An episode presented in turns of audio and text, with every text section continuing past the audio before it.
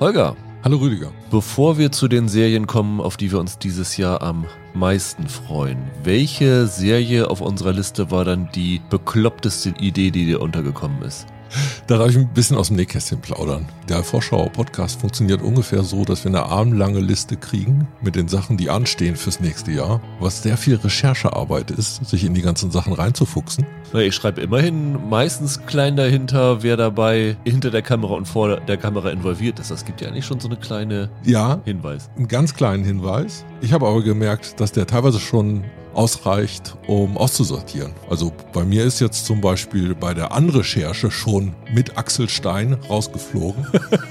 Oder Medlock Gender Swapped. Sorry, habe ich nicht viel Zeit investiert. Das wären so die ersten Sachen, die mir einfallen, wo ich schnell war beim Aussortieren. Michael, bei dir? Einmal war ich ganz schockiert auf der Liste der Fortsetzungsserien, dass sie von Funny Woman eine zweite Staffel machen, ernsthaft, weil das Ding war furchtbar. Ich hoffe, dass wir da nicht drüber sprechen im Podcast, weil ich absolut keine Lust habe, da eine einzige Minute noch von zu sehen. Und kommt immer noch diese Karl Lagerfeld-Serie mit Daniel Brühl? Ja. Klar. Ja, okay, die finde ich immer noch gaga. Ich glaube, da haben wir letztes Jahr schon drüber geredet und ich finde sie immer noch bekloppt. Wegen der Besetzung oder überhaupt Karl Lagerfeld-Serie? Alles daran. Das ganze Paket daran schreit für mich abschalten. So. Nee, das will ich nicht so sehen. Ui.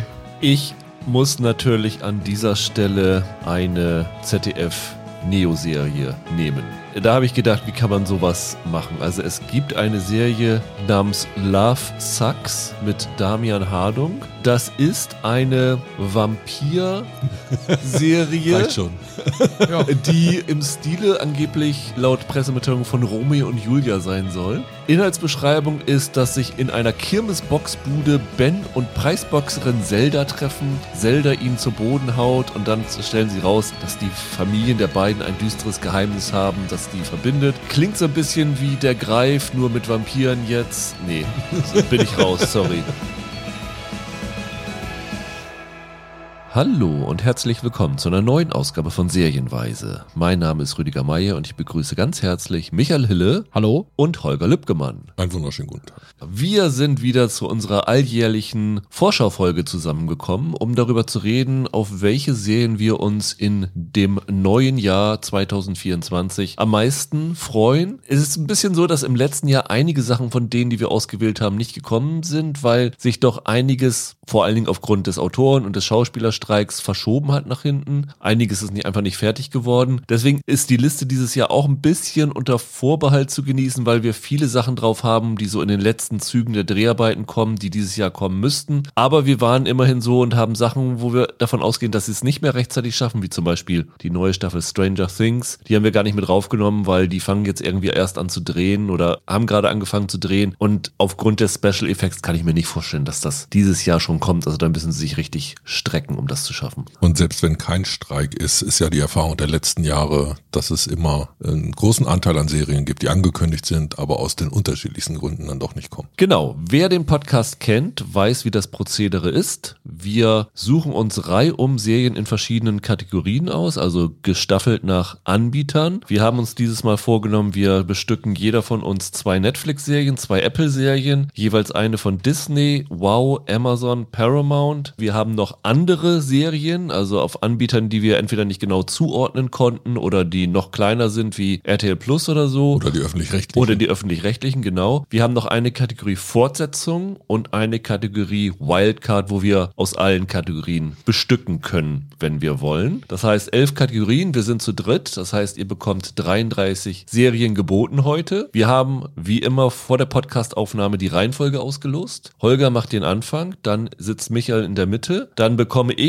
die Wahl 3, 4, dann Michael 5, Holger 6, 7 und so weiter und so fort. Der ja, Snake Draft Modus, wie man es im Amerikanischen nennt. Dann lass uns nicht lange rumreden und gleich mit den Vorschau-Serien anfangen, Holger. Wo willst du dein erstes Kreuzchen setzen heute? Ich nehme dann die Kategorien, wo ich finde, es ist ganz schön dünn und das ist ausgerechnet die Kategorie andere. Okay. Meine erste Serie, auf die ich gerne hinweisen würde, ist Kafka, eine ARD-Miniserie in sechs Teilen, 2024. Wer es nicht mitbekommen hat, ist das 100. Todesjahr von Franz Kafka. Und das ist natürlich ein guter Grund, sich den, ich glaube, weltweit meistgelesenen deutschsprachigen Autor mal für ein Biopic vorzunehmen. Das macht die ARD. Als Drehbuchautor haben sie Daniel Kehlmann gewonnen. Das ist natürlich ein großer Name. Der schreibt das zusammen mit dem Regisseur David Schalko. Von Braunschlag ist er, glaube ich, unter anderem bekannt. Genau, der hat ja in letzter Zeit einige, zumindest in den Feuilletons positiv besprochene Serien gemacht, Österreicher. Das Ganze basiert auf einer dreibändigen Biografie zum Autor und ich glaube, sie haben den Verfasser dieser Biografie gleichzeitig als Berater für die Serie gewonnen. Und besetzt ist das Ganze mit Joel Bassmann als Kafka, der sagte mir jetzt nichts. Sein tyrannischer Vater wird von äh, Nikolaus Ovtcharek gespielt. Das kann ich mir allerdings sofort super vorstellen. Und Daniel Brühl taucht auf als der enge Freund Max Brot, dem wir ja überhaupt die Kafka-Werke zu verdanken haben,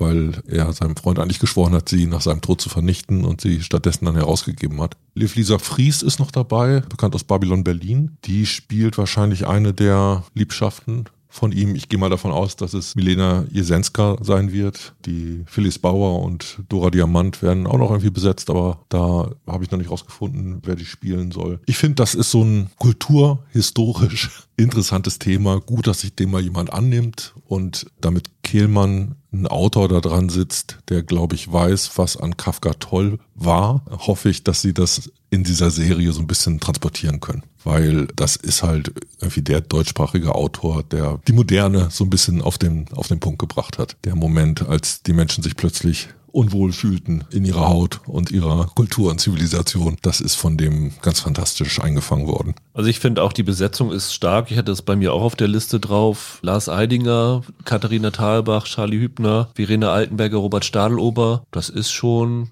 das Who is Who der deutschen Schauspiel gerade, muss man sagen. Ja, man weiß immer nicht, wie groß die, äh, die Rollen sind, die, die die bekommen werden. Ich glaube aber, die Liste zeigt durchaus schon, dass sie hier vielleicht auch ein, ein bisschen so einen Wurf versuchen. Und ich weiß nicht, ob Schalko den Mund ein bisschen vollgenommen hat, aber es gibt von ihm so einen Satz, dass sie ein bisschen versuchen, Biopic nochmal neu aufzuziehen. Und das Ganze wird sich aber schon um diese Beziehungs- und äh, Liebeswelt, um, um diese Person Kafka drumherum drehen, muss man mal schauen. Alles klar. Michael, was ist deine erste Wahl? Ich mache es genau wie Holger. Also ich nehme eine andere Kategorie, aber ich habe auch eine Kategorie, wo ich wirklich nur eine einzige Sache habe, die ich überhaupt interessant finde. Und deshalb nehme ich bei Wow die Serie Der Tätowierer von Auschwitz. Das war auch meine erste Wahl bei Wow. Und zwar deshalb, weil ich das Buch gelesen habe, auf dem das Ganze basiert. Das ist ja ein Roman nach einer wahren Geschichte von einem slowakischen Juden namens Lale Sokolov, der 1942 sich in Auschwitz in ein Mädchen verliebt hat, das er dort tätowiert hat. Und das ist wirklich ein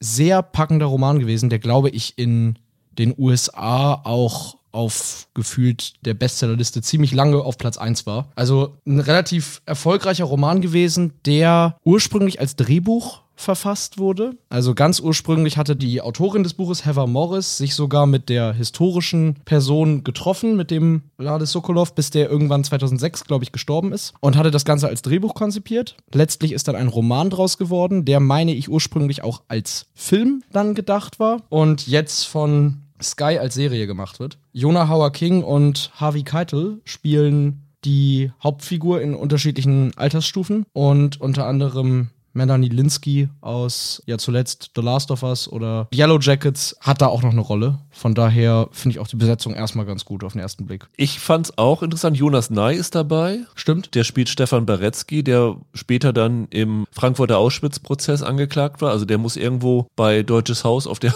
Bank sitzen, die Figur. Was ich noch gelesen hatte, war, dass der Roman wohl vom Auschwitz Memorial Center hm. wegen historischer Ungenauigkeiten kritisiert worden ist. Ja. Da bin ich ein bisschen drüber gestolpert, aber ich fand es sehr interessant, dass sie eine israelische Regisseurin, Tai Shalom Eser, besetzt haben für diese Serie. Also von daher hoffe ich mal, dass sie zumindest diesen Kritikpunkt ausmerzen. Und ich fand es auch bei den wenigen Sachen bei Wow mit so das Interessanteste, weil ja gut, Wow hat nun die deutschen Produktionen eingestellt. Die HBO Max Sachen scheinen eher zu RTL Plus zu wandern. Da bleibt nicht mehr ganz so viel, muss man sagen. Also ich fand, das war mhm. auch diesmal ziemlich schwierig. Die, diese Kritikpunkte, das habe das hab ich damals auch mitbekommen. Da ging es dann ja hauptsächlich sozusagen um die Beschreibungen von Auschwitz, vom Lager und von den Räumlichkeiten Seiten da drin. Ne? Und da ging es ja nicht wirklich um die Geschichte als solche. Von daher kann ich mir gut vorstellen, dass sich das in einer Adaption sozusagen bereinigen lässt, das Problem. Dann beginne ich mal mit meiner ersten Netflix-Serie und das ist eine, wo ich vermute, dass Holger auch sein Augenlicht draufgeworfen Ich hatte. werd schon nervös. Und zwar ist es Black Doves.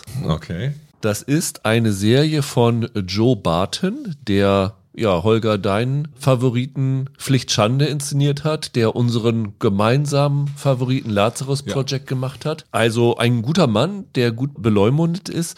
Und die Besetzung fand ich sehr interessant. Also Kira Knightley ist dabei. ja. Ich kann mich nicht entsinnen, dass ich sie schon mal in einer Serie gesehen habe. Habe ich auch überlegt. Ist, könnte wirklich sein, ne? dass das Seriendebüt für Also sie ist. eine der letzten großen Hollywood-Namen, die sich wirklich um Serien bisher gedrückt haben, fand ich ganz gut. Ben Wishaw ist noch dabei, eigentlich auch immer zuverlässig. Und es ist eine Agentengeschichte. Also Kira Knightley spielt eine Hausfrau und Mutter, die aber in Wirklichkeit eine Spionin ist und die für diese titelgebende Organisation Black Doves arbeitet und verheiratet ist mit einem Politiker, den sie für diese Geheimorganisation ausspioniert. Und die lernt während ihrer Arbeit einen Profikiller kennen. Der wird von Ben Wishaw gespielt. Der ist aber so ein bisschen aus der Übung und die beiden kommen irgendwie zusammen, als es darum geht, wer den Liebhaber von der Helen Webb, die Knightley spielt, umgebracht hat. Ist das ihr Auftraggeber oder so? Er wird, wurde in der Beschreibung als Spymaster bezeichnet, also irgendwie so eine Spionagelegende, weggespielt von Andrew Koji, auch wieder ein guter Name. Also das klingt für mich extrem gut und Joe Barton hat über die Serie gesagt, ich habe die Serie über die letzten Weihnachtsferien geschrieben,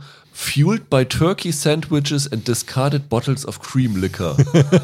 Im Fress- und Trinkrausch entstandenes Drehbuch von äh, Joe Barton. Ich finde nichts, was ich an dieser Serie nicht gut finde. Ich bin ganz erstaunt, was du über den Inhalt alles herausgefunden hast, weil ich Barton neulich in einem Podcast-Interview gehört habe und der hat sich auf die Zunge gebissen, der durfte nichts über den Inhalt verraten. Weil ich die Exklusivrechte hatte. Wahrscheinlich. Der ist da ein bisschen gelöchert worden und keine Ahnung. Er hat auf jeden Fall Vertrag, äh, dass er nicht offen drüber reden darf. Okay, aber ich finde, das klingt sehr interessant und ich glaube, ich lag richtig mit der Vermutung, dass das bei dir auch relativ weit oben war, oder? Ja. Dann muss ich gleich meine zweite Serie bestücken und da würde ich fast sagen, dass ich einfach mal mit Netflix weitermache, weil ich habe bei Netflix zwei, obwohl da ist, ich habe noch eine dritte, die ganz. Nee, weißt du, was ich mache? Ich gehe zu Disney. Und ich nehme bei Disney aus dem Grund, weil eine Serie darunter ist, die ich vor zwei Jahren schon mal hatte und ich habe mir irgendwie selber gesagt, ich will nie eine Serie doppelt vorstellen. Deswegen entscheide ich mich für The Ballad of Renegade Nell. Eine Serie, die von Sally Wainwright geschrieben ist. Und die gilt ja so in Großbritannien mit als beste Showrunnerin, muss man sagen. Ich habe Happy Valley nie gesehen, aber das wird überall abgefeiert. Und allein deswegen bin ich neugierig drauf geworden. Gentleman Jack mochten wir ja ganz gerne. Und das ist so ein bisschen in die Richtung gehend von Gentleman Jack, weil es auch eine Historienserie ist, spielt im England des 18. Jahrhunderts und dreht sich über eine Räuberin, also so eine Vagabundin, die am Wegesrand lauert und Leute überfällt, die da gerade ja, rumlaufen, Was man am Wegesrand was so man am macht. Wegesrand so macht. Wird gespielt von Louisa Harland, die hat in Derry Girls die Orla gespielt. Da bin ich auch schon mal drüber gestolpert. Und dann sind da noch bei Adrian Lester, das ist ja einer der bekanntesten schwarzen britischen Schauspieler, würde ich sagen. Der hat so in vielen Serien schon mitgespielt. Und Nick Mohammed ist dabei, der ehemalige Zeugwart aus Ted Lasso, der dann zum großen Bösewicht geworden ist. Fand ich eine ziemlich coole Besetzung. Wie gesagt, meine Hauptattraktion war Sally Wainwright dabei. Und irgendwie fand ich die Geschichte ganz cool. Und ich stelle mir das so ein bisschen auch im Stil von Gentleman Jack vor, dass es nicht super ernst ist. Ja. Deswegen besetze ich auch Louisa Harland. Fand ich ziemlich klasse. Von daher ist das meine erste Wahl. Und bei Disney ging es mir ähnlich wie bei Wow. Hatte ich auch nicht so extrem viel, was ich da super interessant fand. Äh, Michael, was ist deine zweite Wahl? Ich gehe auch zu Netflix, weil ich nicht will, dass ihr mir das noch wegnehmt. Und zwar nehme ich da die Serie Dead Boy Detectives. Das ist eine Neil Gaiman, ne? Neil Gaiman-Adaption, genau von einer Comic-Reihe, die in der Serie Doom Patrol schon mal so ansatzweise verfilmt wurde. Und ich glaube, ursprünglich war dieses Projekt mal als Doom Patrol Spin-off gedacht. Habe ich das richtig gelesen, wenn ich mich recht entsinne? Das ist, glaube ich, für April oder so schon angekündigt Ja, worden. so ist es. Und irgendwo in einem der Netflix-Twitter-Accounts stand drinne die neueste Serie aus dem Sandman-Universum. Das ist korrekt, genau. Also nachdem dann das bei HBO Max nicht zustande kam, ist es zu Netflix gewandert und Gaiman hat selber angekündigt, dass es sich ein Serienuniversum mit Sandman teilen wird. In den Comics gibt es da ja auch, wenn ich jetzt richtig mich erinnere, Überschneidungen. Und es geht darin um Charles Rowland und Edwin Payne heißen die beiden, die nach ihrem Tod sich entscheiden, sozusagen, dass sie nicht äh, ins Afterlife oder whatever halt gehen, sondern dass sie auf der Erde bleiben, um dort übernatürliche äh, Fälle zu lösen. Also quasi, kennt ihr diesen furchtbar schlechten Rest in Peace Department Film, den es mal gab vor ein paar Jahren mit Ryan Reynolds und Jeff Bridges? Vom Prinzip hat das eine ähnliche Ausgangssituation. So rein vom, von der Basis her. Ja, aber das ist doch schon eins zu eins Man in Black Abklatsch. Ja, genau, das, das, das, das war dann, wie es filmisch umgesetzt war, war es dann so ein Man in Black Quatsch. Aber da sind die Comics anders. Und im Dezember gab es bei Netflix eine Serie aus Korea, Yu Yu Hakusho. Das war auch so eine Manga-Adaption. Da ging es auch darum, dass irgendjemand verstorben ist, wo sie sich nicht einig werden konnten, ob er in die Hölle oder in den Himmel kommt. Und dann wird er auf die Erde zurückgeschickt und soll übernatürliche Fälle klären. Ah ja, okay.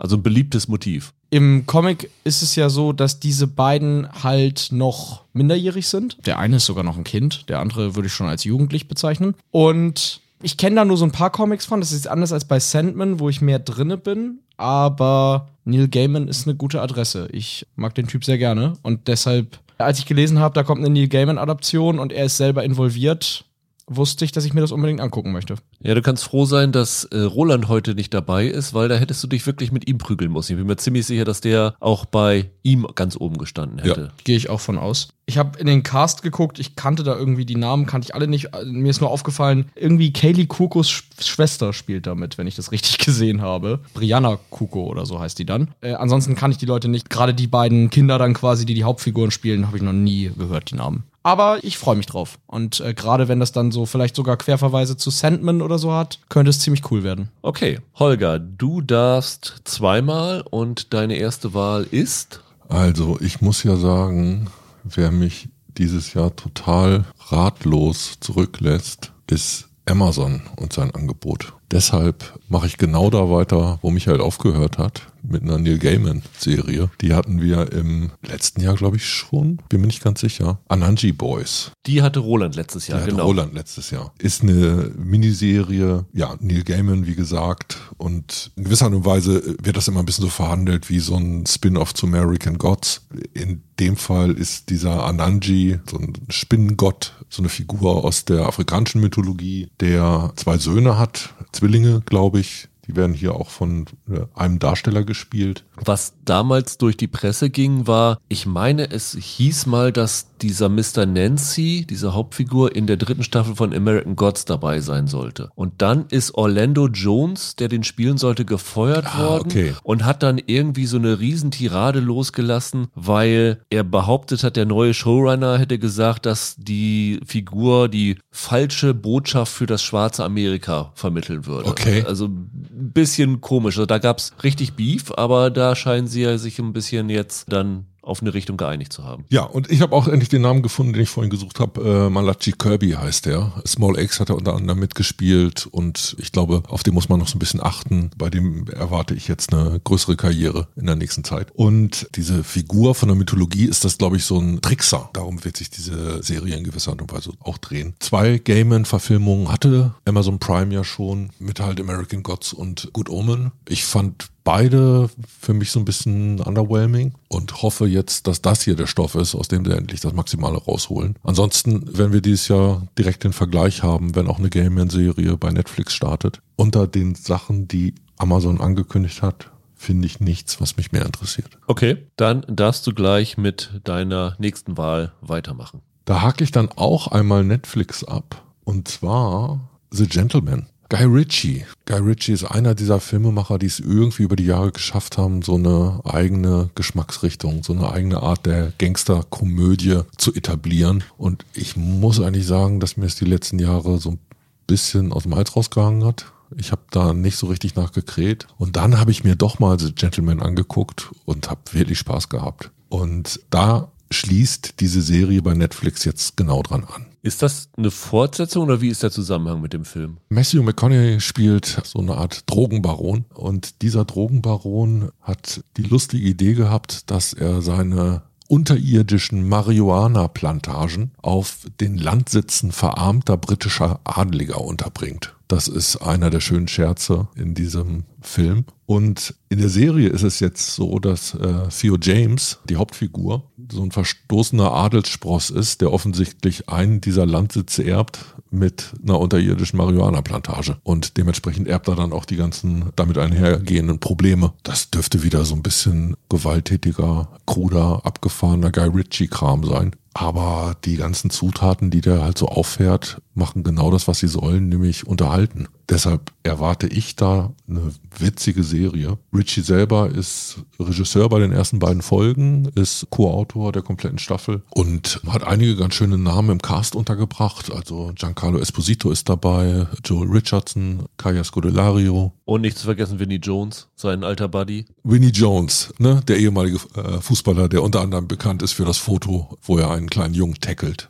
Genau unter den Netflix-Sachen, die kommen, ist das die eine Sache, wo ich sage, okay, das ist mit Unterhaltungsgarantie. Da bin ich mir sicher, dass einige große Lacher dabei sein werden. Okay, hatte ich zumindest bei mir nicht auf dem Zettel, was aber auch daran liegt, weil ich den Gentleman-Film nicht gesehen habe. Ich hätte das genau jetzt genannt, weil mir bei Netflix sonst gleich schon das Zeug ausgeht. Echt? Ich habe total viel bei Netflix diesmal. Es ist irgendwie, es ist schwierig. Bei Gentleman ist es ja sogar so, dass ich habe zur Veröffentlichung des Films damals mit Guy Ritchie gesprochen und oh. fand den auch richtig, ich fand den richtig klasse, den Film, und auch das Interview war sehr schön. Colin Farrell hat da einen super Auftritt. Voll. Äh, das muss ich vielleicht noch sagen. Also keine der Figuren aus dem Film taucht jetzt in der Serie auf. Nur im Grunde genommen diese eine Idee der äh, seltsamen Nutzung der verarmten Landsitze rückt in den Mittelpunkt. Ja, also wie gesagt, ich habe da so einen persönlichen Bezug zu dem Film dadurch und äh, ich freue mich auch sehr auf diese Serie. Ich hätte nur nie gedacht, dass sie einer von euch nennt. Deswegen habe ich sie noch äh, zurückgehalten. Ja, so ist das. Ja, so leicht kann man sich täuschen. Das heißt, du musst jetzt improvisieren, Michael. Was ist deine nächste Wahl? Ja, dann mache ich das bei Disney weg, weil das Angebot von Disney ist eine richtige Katastrophe. Also, hab da nix. Ich vermute, es wird eine doofe Serie, aber weil es ein bisschen nach Umberto Eco klingt, nehme ich jetzt Shard Lake. Guck mal, die hatte ich bei mir auch auf Auswahlliste, ja. Also, siehst du, basiert auf einer Buchreihe, die, glaube ich, sechs bis acht Teile irgendwie hat, irgendwas in dem, in dem Dreh. Das sind sieben, siehst du, sechs bis acht. Kennst du das? Es wäre mein Pick gewesen. Ah ja. Falls ich was zu ergänzen habe, werfe ich es ein. Und ich habe jetzt nur mal mir kurz angeguckt, worum es da zumindest in diesem ersten Roman geht. Das spielt irgendwie zur Zeit von Heinrich dem Achten und es geht dann irgendwie um Kommissare, die sozusagen Klöster inspizieren sollen. Und in irgendeinem Kloster an der Südküste Englands ist da irgendwie jemand der Kopf abgetrennt worden. Daraufhin wird ein Rechtsanwalt namens Matthew Shardlake hinbeordert, um diese Sachlage zu klären. Das klingt ja wirklich wie der Name der Rose. Ich finde halt auch, es klingt wirklich so nach Umberto Eco irgendwie. Den Shardlake spielt Arthur Hughes und den Thomas Cromwell, der den dann losschickt, das ist Sean Bean. Die beiden spielen da dann quasi die Hauptrollen. Und ja, keine Ahnung. Also irgendwie, ich habe mal so ein bisschen geguckt, die Romane scheinen ganz interessant zu sein. Bei den restlichen Namen da so hinter der Kamera, da war ich jetzt dann nicht ganz so euphorisch, aber es ist wirklich das Einzige bei Disney, was mich irgendwie interessiert von dem, was wir hier auf der Liste stehen haben. Anthony Boyle ist auch noch dabei im Cast. Der ist bei mir auf drei Sachen aufgetaucht, die ich für diese Liste in der Auswahl hatte. Der könnte ein ganz großes Jahr 2024 haben, glaube ich. Also bisher war der in diesem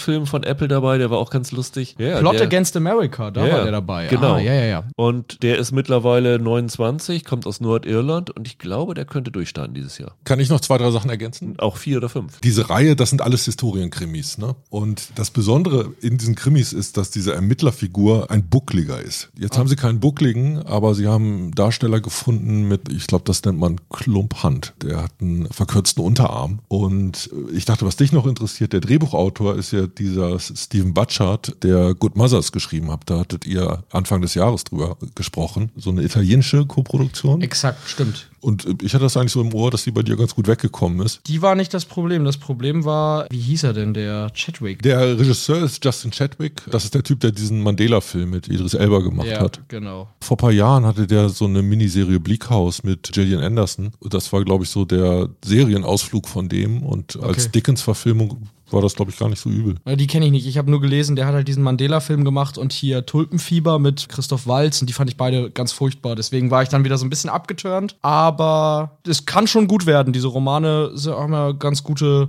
Rezensionen. Es gab im Guardian mal irgendwie so eine, so eine Aufstellung von so den besten Historienautoren äh, in Großbritannien und da war der äh, CJ Sansom heißt der, nicht Samson, sondern NM Sansom dabei. Und ich glaube, das ist schon so für so einen Historienstoff so ein bisschen voll auf die Zwölf. Man liest ein Historienbuch und denkt, oh gut, dass ich heute lebe.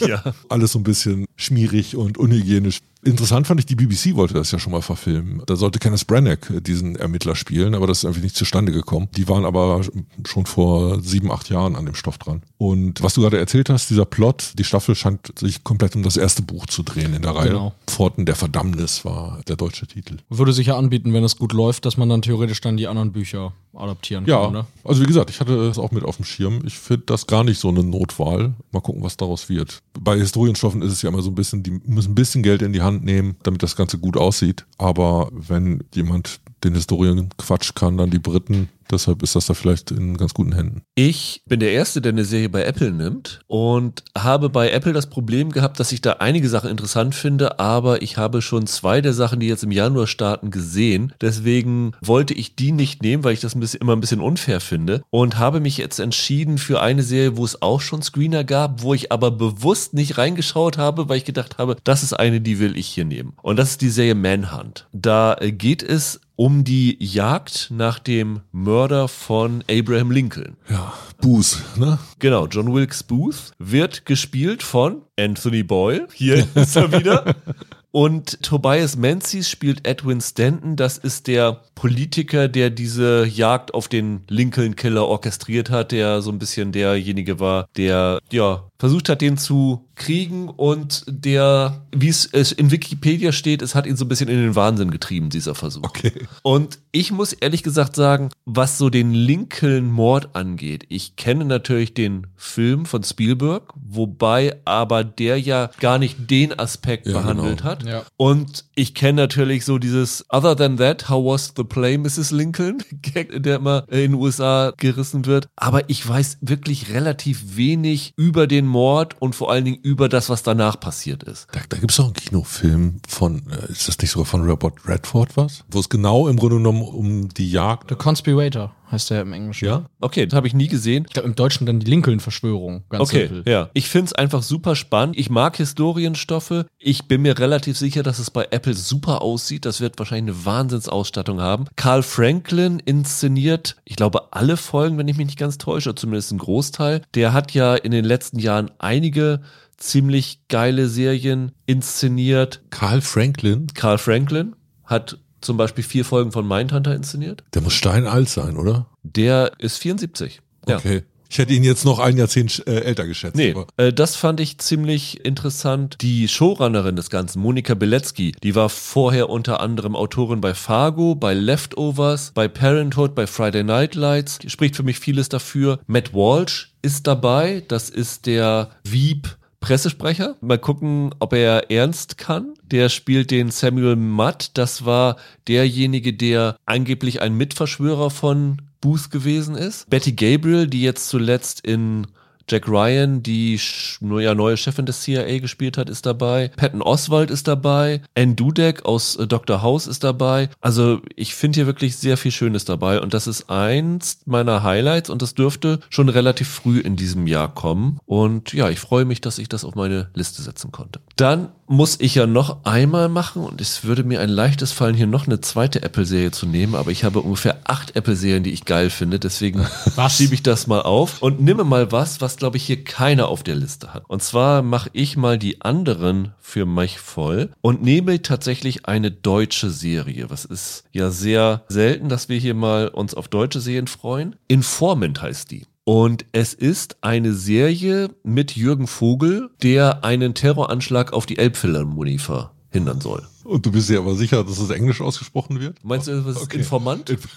So habe ich sie erstmal gelesen. Okay, als ich kann auch Informant sein.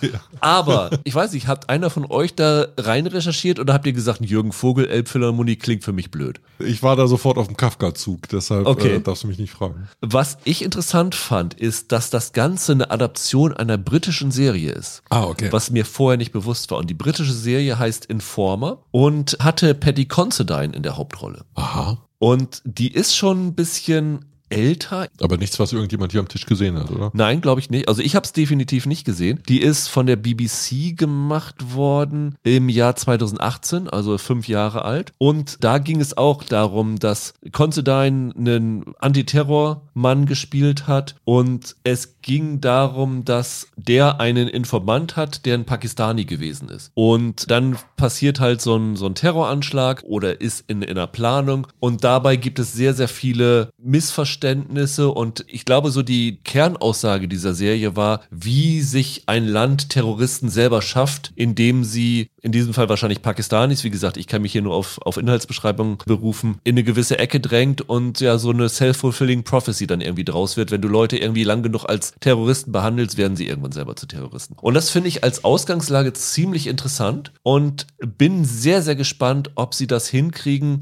für Deutschland vernünftig zu adaptieren. Finde ich thematisch in der aktuellen Zeit auch eigentlich gut. Ist, glaube ich, für die ARD gemacht, wenn ich mich nicht ganz täusche. Jürgen Vogel hat gute Sachen gemacht. Ja, ich finde, das ist kein schlechter Schauspieler. Und von allem, was ich so an Planung für deutsche Serien im nächsten Jahr gesehen habe, ist das für mich einfach rausgestochen, weil einfach das Gerüst muss gut sein. Wenn das von einer gelobten britischen Serie stammt, ist schon mal die Voraussetzung ganz gut, dass da was draus werden kann. Und das fand ich in diesem Fall sehr interessant. Das ist nachvollziehbar. Dann, äh, Michael, bist du dran mit deiner vierten Wahl? Ich mach mal Apple, meinen ersten Pick, da haben wir zwei, und nehme diese Benjamin Franklin-Serie. Michael Douglas. Genau, der macht den Benjamin und unter anderem noch dabei ist Noah Jupe, das ist der, der Junge aus den A Quiet Place-Filmen, der spielt seinen Enkel. William Temple Franklin, der dann ja, glaube ich, im Alter von 15 oder 16 Jahren auch sein persönlicher Sekretär gewesen ist. Das ist dann tatsächlich eine Miniserie, die sozusagen auf, ich glaube, auf, auf, einer, auf einem biografischen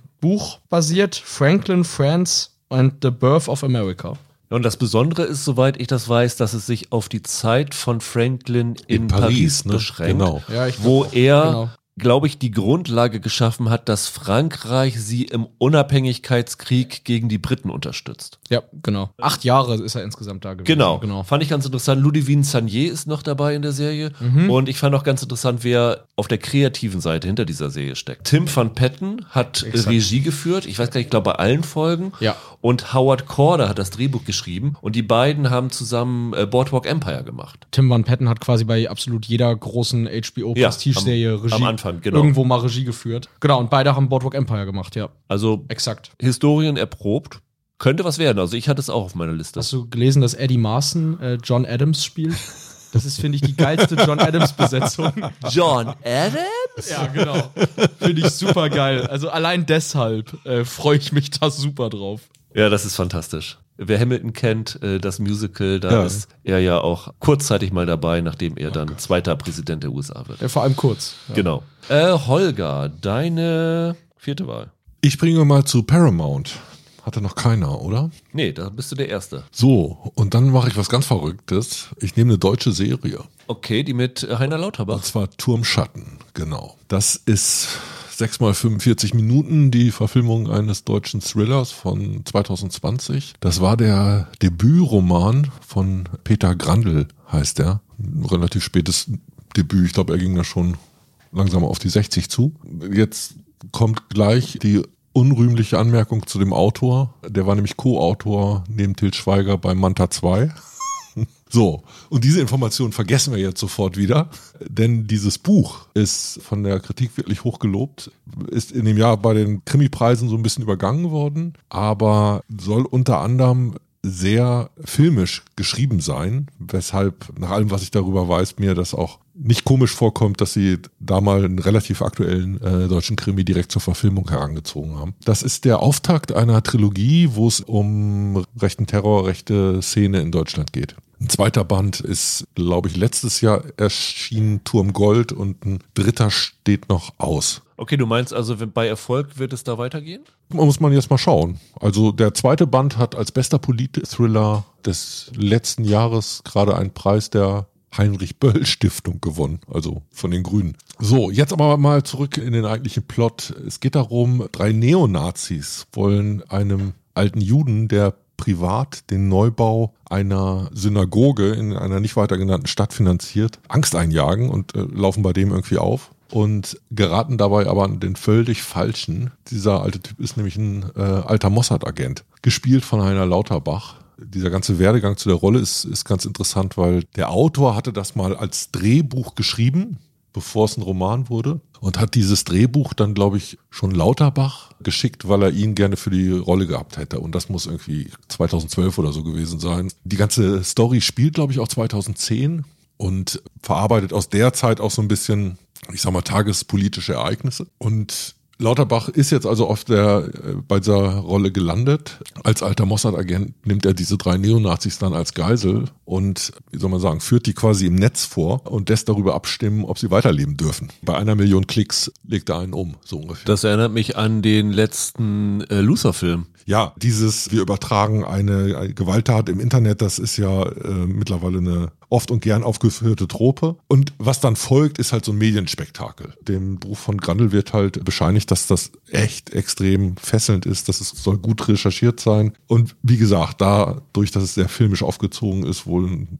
ganz idealer Stoff. Der Produzent ist Thomas Peter Friedel. Da habe ich mir die Filmografie angeguckt und der hat meines Erachtens bisher keine richtig tollen Sachen zu verantworten gehabt. Aber irgendwann muss man damit ja mal anfangen. Auf dem Regiestuhl sitzt Hanu Salun, also das, was man, glaube ich, im besten Sinne ein TV-Routinier nennen würde. Der hat, ich glaube, viele von diesen Kieler Tatorten um diese Borowski-Figur gemacht. Und in weiteren Rollen sieht man dann unter anderem Desiree Nosbusch, Klaus Steinbacher. Die haben irgendwo in Freising diesen titelgebenden Turm nachgebaut und da ist das Zeug dann irgendwie gedreht worden. Also ich erwarte mir da ein hoffentlich fesselndes deutsches Polit-Thriller-Stück. Ich finde das, was du bisher gesagt hast, Ja. alles interessant. Ich finde auch noch Muratan Muslu spielt noch dabei, ist auch noch zum Cast. Aber erklär mir doch mal eins. Ilja Richter als Rabbi Mosche. Ja.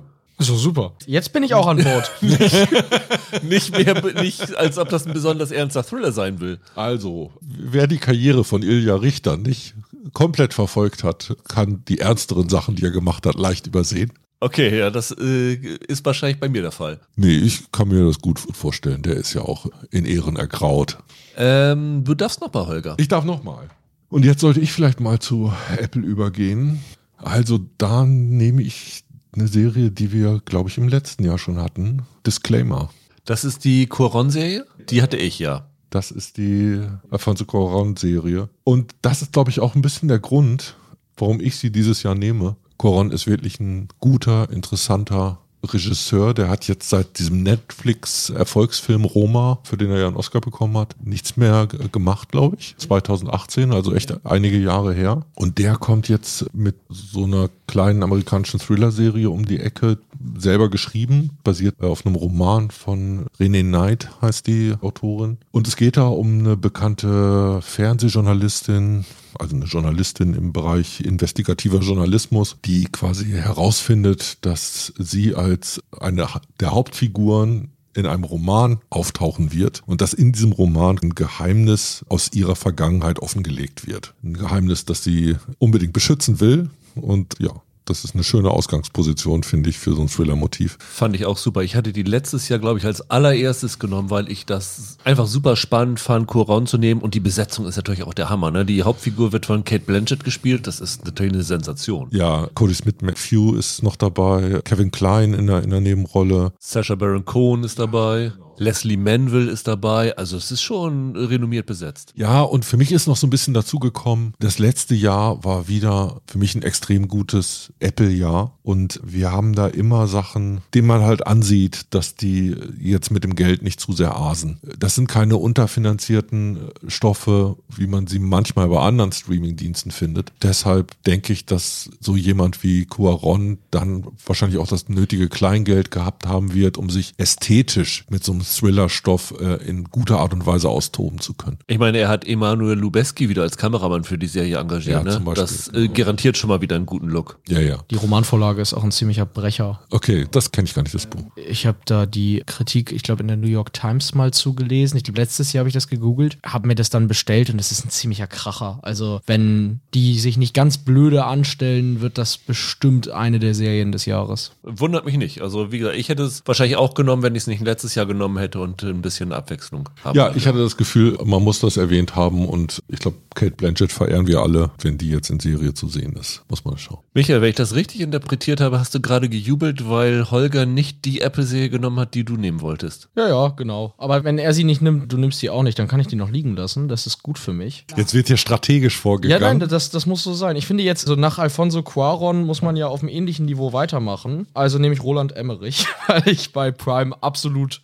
nichts habe. das hast du so vorgetragen, als wäre es kein Scherz. Nee, es ist, ist schon ein Scherz, aber ich habe bei Amazon leider nichts. Das Problem ist, du hast mir die Gaiman-Adaption weggenommen. Ja. Und ich möchte nicht nochmal Fallout nehmen, weil ich glaube, die habe ich schon ein- oder zweimal gehabt. Also nehme ich Those About to Die. Seine lustige Gladiatorenserie. Einfach, weil alles, was ich da in letzter Zeit drüber gehört habe, irgendwie lustig klingt und jetzt möchte ich es tatsächlich sehen. Die kostet 140 Millionen Dollar, was an sich schon irgendwie geil ist. Ich finde, für eine Amazon-Serie ist das ziemlich günstig. Ich glaube, Daisy Jones and the Six war teurer. Ist es so? Das kann Ich meine, Daisy Jones hätte 165 gekostet. Wahnsinn. Echt krass. Okay. Aber ich finde erstmal, wer gibt ihm denn noch so viel Geld? Seine letzten Sachen waren noch eher Flops, oder? Ja, vor allem seine letzten Sachen waren, glaube ich, fast selbstfinanziert, ne? Dieses ja. Moon-Ding. Moonfall. Ja, ja. Genau. Ja, interessant. Geschrieben ist das von Robert Rodditt. Das ist der Oscar-nominierte Drehbuchautor von Der Soldat James Ryan. Ja. Und Emmerich führt wohl auch nicht alleine Regie. Der andere ist auch ein Deutscher, Marco Kreuzpeintner. Lazarus Project. Ja, genau. Und, und der, der Fall Colini und sowas hat er Ja. noch gemacht, genau. Die Besetzungsliste ist irgendwie cool. Also Anthony Hopkins ist da dabei. Ich muss noch mal kurz dazwischen. Kreuzpartner, wo hatten wir den denn jetzt? Hat er auch Bodies gemacht, die bei Netflix lief? Ja, ne? ja, hat er auch die ersten vier Folgen inszeniert, genau. Ja, okay, gut. Klammer zu. Entschuldige, dass ich unterbrochen habe. Kein Problem. Wie gesagt, ähm, im Cast sitzen so Leute wie Anthony Hopkins, der spielt Vespasian, also den ganz oben. Dann hast du Dimitri Leonidas aus The Monuments Man als Scorpus. Hier der, wie heißt der? Ion Rayon, der Bastard. Ja, Ramsey Bolton heißt Genau. er auch, ne? Genau, der spielt mit. Und ich glaube aus Game of Thrones doch auch noch dieser große Isländer, der, so- der Bullige. Johannes Haukor Johannesson. Ja, ich habe seine Game of Thrones Rolle nicht mehr. Das war doch dieser ganz große Typ. Lem Lemon Cloak. Aber wo der Typ gerade aufgeschlagen ist, der hat in äh, Vikings Valhalla den Olaf gespielt. Das war der, der eigentlich in der ersten Staffel sterben sollte, den aber der Drehbuchautor so geil fand, dass er ihn noch in die zweite Staffel reingeschrieben hat. Ah, okay. Nee, und von daher, ich habe bei Amazon leider wirklich sonst nichts und mir war der Emmerich-Gag jetzt wert. Deswegen nehme ich die einfach mal. Und wie gesagt, der Cast ist schon lustig. Ehrlich gesagt, hätte ich die wahrscheinlich auch genommen Ja. sonst. Ihr seid ja verrückt. Aber guck doch mal, was Amazon auf dem Zettel hat. Also was jetzt nicht gerade Fortsetzungen sind, ist da in der Pipeline relativ wenig, was definitiv 2024 kommen sollte. Also es ist schon ein bisschen schwierig. Ich mache für mich erstmal Netflix mit meiner zweiten Wahl dicht und entscheide mich dafür Kings of America. Oh ja, die klingt gut. Adam McKay, ne? Adam McKay, genau, der Winning Time-Macher mit einer neuen Serie. Ich weiß jetzt nicht, inwiefern er da nur Produzent ist oder auch Showrunner, aber basiert auf einem wahren Fall. Und zwar geht es um die größte Sammelklage in der US-Geschichte. Da haben sich einige Frauen zusammengeschlossen und den Supermarktmagnaten Walmart verklagt wegen nicht sexuellem Missbrauch, sondern wegen, wegen Sexismus. Also weil sie in ihren Berufen schlechter behandelt wurden als Männer und sowas alles. Wenn ich mich nicht ganz täusche und ich den richtigen Fall rausgesucht habe, worauf das wahrscheinlich basiert, ist das ein Ding, was vom Supreme Court gescheitert ist. Aber ich glaube, das könnte eine super interessante ähm, Serie werden. Wie gesagt, Adam McKay ist in den USA ein großer, also Succession. Ich bin, war ja nicht der Superfan, aber man merkt das schon, wie gut das Ding gemacht ist. Winning Time haben wir oft genug gelobt, fanden wir ziemlich super. Und die Filme, die er macht, sind in den letzten Jahren immer sichere Oscar-Kandidaten. Also Big Short, Vice und dieser Don't Look Up, das ist ja auch alles von ihm. Genau. Die Hauptrolle wird gespielt von A.B. Adams, die ich ja grandios finde, Ja. egal was sie macht. Es ist für mich eine der besten Schauspielerinnen, die aktuell in den USA oder auf der Welt arbeiten. Sehe ich auch so. Ich finde den Fall interessant. Also es ist natürlich ein sehr trockener Stoff, muss man sagen. Ne? Aber ich habe die Vermutung, dass Adam McKay das interessant machen könnte. Und letztendlich bin ich vor allen Dingen hier auf Amy Adams angesprungen, weil das finde ich ziemlich klasse. Ja.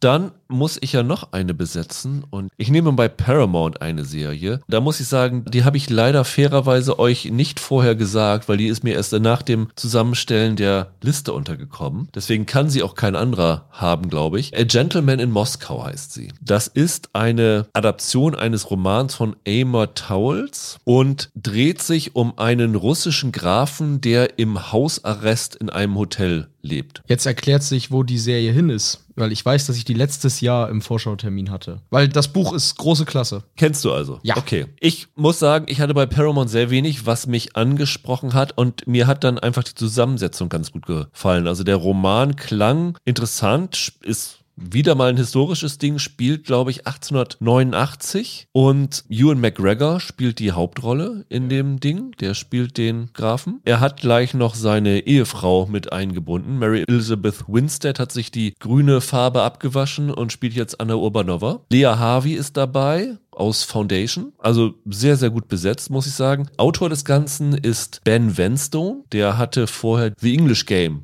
die Julian Fellows Fußballserie bei Netflix gemacht. Fand ich jetzt auch nicht ganz uninteressant. Und Regie macht Sam Miller und er hat zumindest bei der großartigen Serie I May Destroy You zwölf Folgen inszeniert. War dann noch bei dieser Sache äh, Surface. Ich glaube, die hieß bei uns The Girl in the Water. Kann sein. Mit Gugum Butter Raw, diese Apple-Serie, die auch gute Ansätze hatte und war äh, für die Loch Henry-Folge von Black Mirror verantwortlich. Ja. Also zumindest ein routinierter Regisseur. Klang für mich von allem, was bei Paramount war, mit am interessantesten. Wie gesagt, ich hatte die letztes Jahr drauf, weil ich mich echt auf die freue. Und dann sind die Dreharbeiten ja durch den Streik unterbrochen worden. Und dann, wie gesagt, da sie jetzt nicht auf der Liste stand, ich habe es dann auch versäumt, mal selbst zu googeln, ob die noch irgendwie im Äther irgendwie rumwappt. Aber super, wenn die kommt, weil der Roman ist echt klasse und das kann richtig geil werden. Hatten wir die letztes Jahr auch schon bei Paramount? Oder war die noch bei anderen und wir wussten nicht, wo sie startet? Ich glaube, dass es so war, ja. Ich glaube, das war meine andere. Mhm. okay, dann, Michael, bist du schon wieder dran. Mir gehen die Serien aus. Du bist doch nicht bei der Hälfte. Ich weiß, ich mach mal das, was ihr alle von mir erwartet habt. Ich nehme bei den Fortsetzungen, nehme ich Andor Staffel 2. Einfach deshalb, weil ich ehrlich gesagt immer noch ein bisschen traurig bin, dass ich äh, vorletztes Jahr im Jahresend-Podcast Andor dann irgendwie doch nicht ganz auf die Eins gesetzt hatte, weil die Serie so unfassbar gut war. Ich habe sie mittlerweile sogar noch ein zweites Mal gesehen, was ich bei Serien eigentlich nie mache. Und die ist fantastisch. Ich bin richtig, richtig gespannt, ob die zweite Staffel das Niveau halten kann. Da machen sie ja mehr Zeitsprünge, wenn ich mich richtig erinnere. Da war das doch so angelegt, dass sie alle drei Folgen ein Jahr irgendwie springen. Es war zumindest so, dass die erste Staffel ein Jahr abdecken soll und die zweite Staffel die restlichen vier Jahre, weil es spielt ja fünf Jahre vor Rogue One. Genau, exakt, ja. Ja, und am Ende spielt es ganz kurz vor Rogue One. Ne? Ich glaube, die haben richtig rausgegeben, das Finale über zwei Folgen, die drei Tage vor Beginn der Handlung in Rogue One abdeckt. Okay. Also, wie du wieder sagen würdest, die Tage des Andor.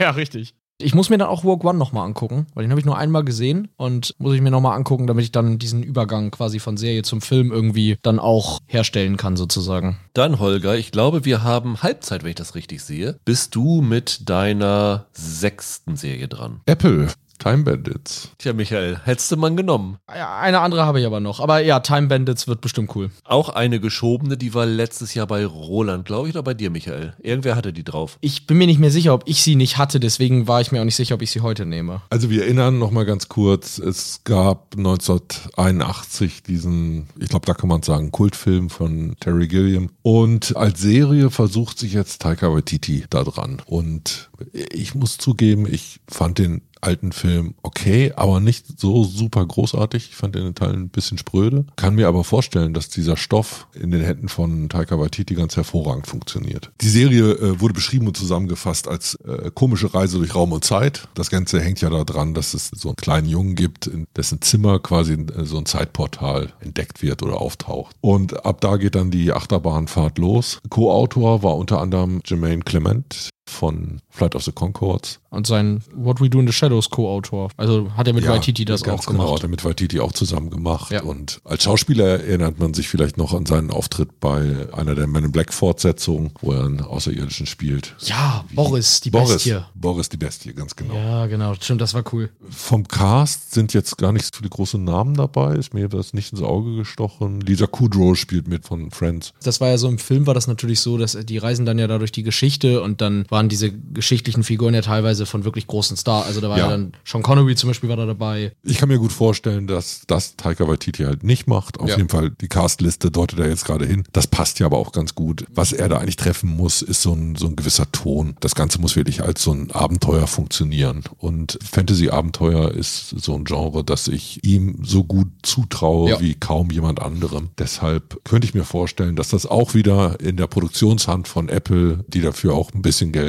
raushauen werden, der richtige Stoff beim richtigen Mann zur richtigen Zeit ist. Die sitzen ja vor allem schon ziemlich lange dran, ne?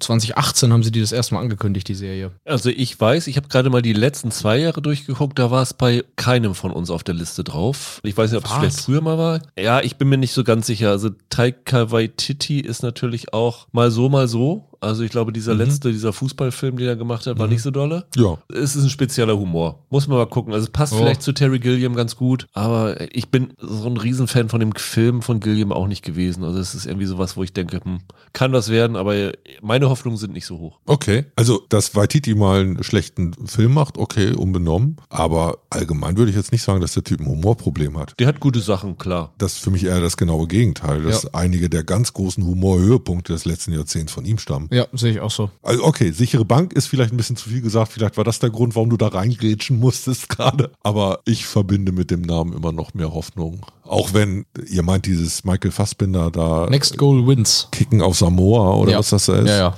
Ja, okay. Das klingt aber auch wie so eine Idee, die betrunken auf dem Bierdeckel skizziert wurde. Solche Filme gibt es immer mal wieder. Auf jeden Fall ist das Coolste, was ich über die Serie sagen kann. Der kleine Junge, der Kevin spielt, hat wohl Eltern, die große Superman-Fans sind. Der heißt nämlich Kal-El. Ja. Das ist doch großartig, oder? Allein das, das werde ich euch auch nochmal erzählen, wenn wir den Podcast über Time Bandits sprechen. Also wie der Sohn von Nicolas Cage. Ist ja auch Kal-El? Ich meine, ja. Ah, okay. Tja. Dann muss Holger noch eine, oder? Genau, Holger darf noch mal. Okay, und zwar, wow. Okay, ich bin gespannt, weil ich habe nur noch zwei, die auch nur annähernd, obwohl vielleicht drei, die in Frage kommen. Ich nehme bei Wow Get Millie Black. Okay. Eine britische Fernsehserie und jetzt kommt der Autor und Kopf dahinter, ist Marlon James. Marlon James ist Man Booker Preisträger für eine kurze Geschichte von sieben Morden um einen Mordanschlag auf Bob Marley. Ich weiß nicht mehr genau, wann er den gewonnen hat, aber das war das Buch der Saison. 2015. Dann hat er noch Schwarzer Leopard, Roter Wolf geschrieben. Das ist so afrikanischer Fantasy-Stoff. Irgendjemand hat mal geschrieben, wenn man ein afrikanisches Game of Thrones verfilmen wollen würde, dann wäre das die Vorlage. Ja, und er hat jetzt seine erste Fernsehserie geschrieben. Es geht dabei um eine Polizistin, die ich glaube bei Scotland Yard rausfliegt. Tamara Lawrence spielt die. Small X hat die unter anderem einen Auftritt gehabt. Und die geht dann zurück in ihr Heimatland nach Jamaika und arbeitet dort dann, glaube ich, äh, auf einer vermissten Stelle. Und zusammen mit, mit ihrem neuen Partner Curtis folgt sie dann dem, dem Fall einer, einer vermissten Person. Und in dem gleichen Fall ist dann ein Ermittler von Scotland Yard auf der Insel von ihrer ehemaligen Dienststelle, der auch darin ermittelt. Der wird dann gespielt von Joe Dempsey, also Genry Baratheon, wo wir schon bei den Game of Thrones Vergleichen sind. Ach, siehst du mal. Das Ganze wird dann so eine Ermittlung in Kingston, Jamaika. Und Marlon James ist einer der schwarzen Autoren im Moment, die es gibt. Und es gibt keine Romanvorlage jetzt für diesen Stoff. Trotzdem bin ich gespannt wie ein Flitzebogen, äh, womit der um die Ecke kommt, wenn er ein Drehbuch schreibt. Normalerweise drehen sich seine Sachen schon sehr stark um sowas wie Identität. Ein bisschen deutet das ja auch an, wenn man hier eine Figur hat, die zurück in die Heimat geht. Könnte man sich sehr gut vorstellen, dass so ein Motiv damit reinfließt. Egal was da rauskommt, ich erwarte da echt ein gutes, interessantes Stück. Michael, du hast noch vier Plätze frei. Eine Netflix-Serie, eine Apple-Serie, eine andere und eine Wildcard. Also eigentlich die, wo es genügend Angebot geben sollte. Fünf habe ich noch frei. Paramount habe ich auch noch. Oh, ach ja, und Paramount. Ja, die nehme ich jetzt auch. Irgendwie, Holger bereitet das schlecht vor für mich. Nimmt immer irgendwas, was tatsächlich richtig geil ist und dann auch irgendwie gut klingt. Und ich habe hier nur so einen so Schrott. Ich nehme die jetzt mal in der Angst, dass ich hier nie wieder mitmachen darf, weil ihr mir vorwirft, ich nehme das hier alles nicht ernst. Aber meine kleine Schwester, die wird jetzt acht. Und die ist ganz großer Fan von Sonic, diesem blauen Igel, wisst ihr? Und da gibt es ja zwei Kinofilme. Den ersten haben wir auch schon zusammen geguckt, fand sie ganz süß. Und mit der gucke ich zusammen bei Paramount Plus Knuckles. Das ist ein Spin-off zu Sonic über den bösen roten Hirsch mit dem gleichen Namen. Okay, also ich muss ehrlich sagen, ich habe erwartet, dass du bei Paramount ein Spin-off nimmst, aber ich habe nicht mit dem gerechnet. Weil ich habe gedacht, du nimmst Elsbeth, das nächste Good Wife Spin-off. Ja, aber das kann ich nicht mit meiner kleinen Schwester gucken, das versteht die noch gar Okay. nicht. So, Knuckles schon. Ganz im Ernst, Paramount, pff, keine Ahnung. Aber diesen Sonic-Film mit meiner kleinen Schwester zu gucken, ist noch nicht lange her. Das war irgendwie süß und das hat dadurch irgendwie Spaß gemacht. Und, äh, dann gucke ich auch Knuckles mit ihr, warum nicht? Ja, das ist tatsächlich, wie gesagt, Spin-off zu diesem Film, geschrieben von John Whittington, der paar ganz coole Animationsfilme geschrieben hat. Der hat diesen Lego Batman-Film geschrieben, den ich sehr witzig fand. Und DC League of Super Pets, den ich auch sehr witzig fand, weil ich einen komischen Humor habe. Ich meine, hallo, Knuckles, der böse rote Hirsch, wird gesprochen von Idris Elba. Viel cooler wird's ja wohl nicht. Ich weiß gar nicht, warum ihr euch nicht um die gerissen habt, um diese Serie. Sonst weiß ich gar nicht so viel dazu. Es wird dann halt, ich nehme an, dass das wie bei den, bei den beiden Sonic-Filmen so ist, dass das dann äh, diese animierten Viecher mit Realpersonen irgendwie interagieren werden. Unter anderem hier Carrie Elves ist besetzt als Pistol Pete Whipple. Ich nehme mal an, dass das keine Animationsfigur ist, sondern wirklich irgendein Dude. Wie denn der Adam Pelly, der war ja bei Sonic auch dabei. Ist das eine Realfigur da? ah ja, ja, Adam Pelly ist eine Realfigur. Ja, guck mal, okay. und der ist ein Verwandter von dem, also dann wird das eine Realfigur sein. Siehste, super, passt doch wunderbar. Und da ich das jetzt genannt habe, müssen wir im Podcast drüber reden. Du musst es dir auch angucken, Rüdiger. Freust du dich? Äh, ich habe ja immer noch die Hoffnung, dass es sich vielleicht auf 2025 verschiebt, wobei das relativ gering ist, weil die Serie soll zwischen dem zweiten und dem dritten Sonic-Film spielen und Ja. der dritte ist, glaube ich, für 2024 schon angekündigt. Das heißt, sie müssen das eigentlich vorher bringen. Ja, sie können das auch nicht schieben. Die Kleine wird sonst zu alt. Dann ist sie aus der Sonic-Phase Ja, raus. genau. Dann, dann ist es nicht mehr so, so gut guckbar. Doch, doch, Knuckles. Ich bin überzeugt. Das wird was. Okay, okay, Knuckles. Na gut. So, jetzt habe ich natürlich hier ein kleines Problem. Ich habe noch Wow, ich habe noch Amazon, ich habe noch Apple und die Fortsetzung. Fortsetzung gibt es so viele, dass ich da nichts machen muss. Ich glaube, ich mache jetzt tatsächlich mal so eine Verzweiflungstat und nehme bei Amazon was, was ja auch wieder relativ schwach war. Fallout fand ich auch interessant. Du hast es jetzt aber ein oder zweimal schon gesagt. Das ist ja die Videospieladaption. Ich glaube, ich hatte die zwei Jahre in Folge schon drauf. Jonathan Nolan macht das mit seiner Frau. Ne? Genau, aber dieses Jahr kommt sie wirklich, weil sie ist für April schon definitiv im Starttermin angekündigt. Echt? Ja. Dann müssen sie ja gedreht haben. Das habe ich verpasst, die Das, Info. das, ist, das ist fertig. Das ist ja cool. Aber ich nehme tatsächlich was anderes. Und zwar nehme ich die Miniserie Expats, heißt sie. Ist eine Miniserie, die mit Nicole Kidman in der Hauptrolle ist, die mal wieder einen ja, Roman adaptiert hat. Und es dreht sich um drei Frauen, die aus dem Ausland kommen und im Hongkong, ich glaube des Jahres 2014, während politischer Unruhen leben.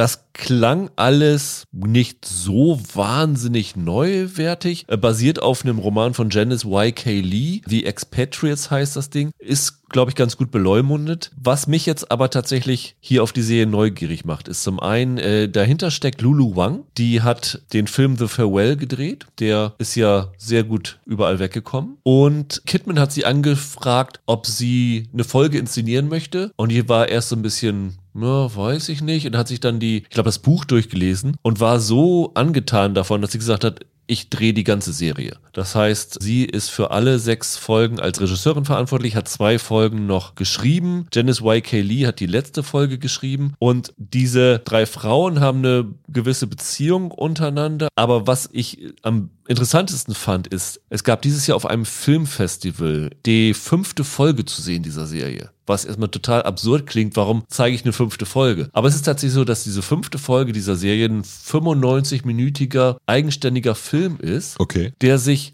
um die Angestellten dieser Frauen dreht. Also, glaube ich, nur zeigt, was diese Frauen an ihrem Tag, wo sie nicht von diesen sehr fordernden Frauen irgendwie dominiert werden, was sie dann in Hongkong machen zu der Zeit. Und die hat ziemlich gute Besprechungen bekommen und das fand ich eigentlich so interessant von der Konzeption her, dass du da irgendwie einen Spielfilm aus dieser Serie rauslöst, dass ich dann doch ein bisschen neugierig geworden bin und gedacht habe, ist definitiv interessant. Ich weiß es, viele mögen Nicole Kidman nicht. Ich finde sie immer noch interessant und spannend und ja, warum nicht? Also könnte was werden. Finde ich von allem, was Amazon zu bieten hat, was hier noch übrig geblieben ist, deutlich am interessantesten. Also da wären wirklich nur noch Fallout und diese enge Pastewka-Serie für mich übrig geblieben. Mehr konnte ich da nicht finden. Also Ja. das ist meine Wahl bei Amazon. Dann bist du noch mal dran. Und dann nehme ich bei Wow, ich nehme das Ding nur, weil ich möchte, dass wir hier drüber reden, weil ich habe es letztes Jahr schon genannt. True Detective Night Country. Jodie Foster, ne? Jodie Foster ist relativ spät geschoben worden, sollte eigentlich Ende des Jahres starten, ist dann, glaube ich, auf Januar geschoben worden. Und mittlerweile gibt es ja schon einige Trailer und ich finde immer noch, die sieht super interessant aus. Ja,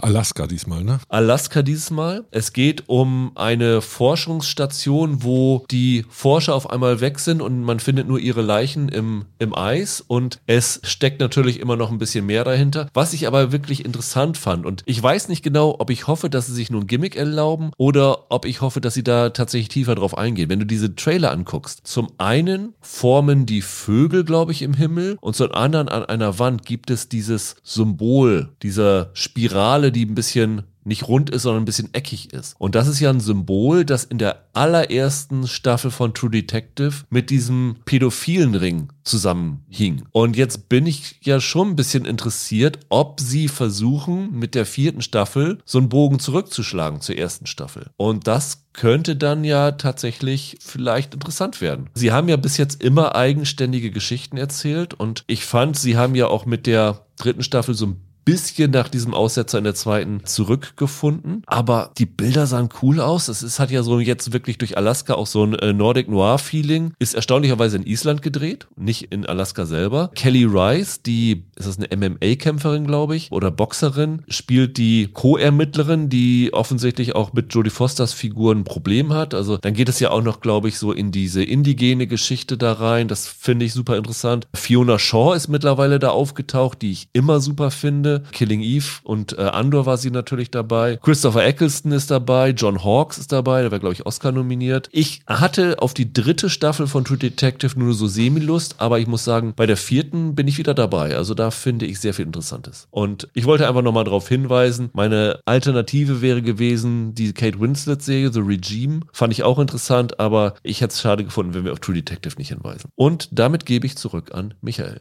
Bei mir dominiert bei meinen Picks heute der Unsinnsimpuls. Ich mach's nochmal. Es ist einfach Was witzig. ist denn los mit dir, Es mein ist einfach Lieber? witzig. Ich stelle euch mal eine Quizfrage. Wer von euch weiß, welches Gerücht in Hollywood um die Entstehung von Scooby-Doo kursiert? Dass es auf Droge gemacht worden ist? Nein, ich weiß das. Es gibt in Hollywood das Gerücht, dass Scooby-Doo deshalb erfunden wurde, weil das Studio, das da dran war, nicht die Rechte an Enid Blytons Fünf Freunde bekommen hat. Ja. Und woher weiß ich das? Nicholas Winding Refn hat das kürzlich in einem Interview erzählt, weil der macht ja fürs ZDF eine Fünf-Freunde-Adaption. Und er hat in dem Interview irgendwie erzählt, er wollte endlich mal an was mitarbeiten, Dass seine Kinder gucken dass können. seine Kinder gucken können. Genau. Und das ist eine neue Adaption der Fünf Freunde. Und das habe ich als Kind, also vor wenigen Jahren, gelesen, ganz viele dieser Romane. Ich war so drei Fragezeichen und fünf Freunde fand ich super. Und die nehme ich jetzt in meine andere Kategorie. Ich finde es ehrlich gesagt gar nicht so absurd. Ja, das freut mich.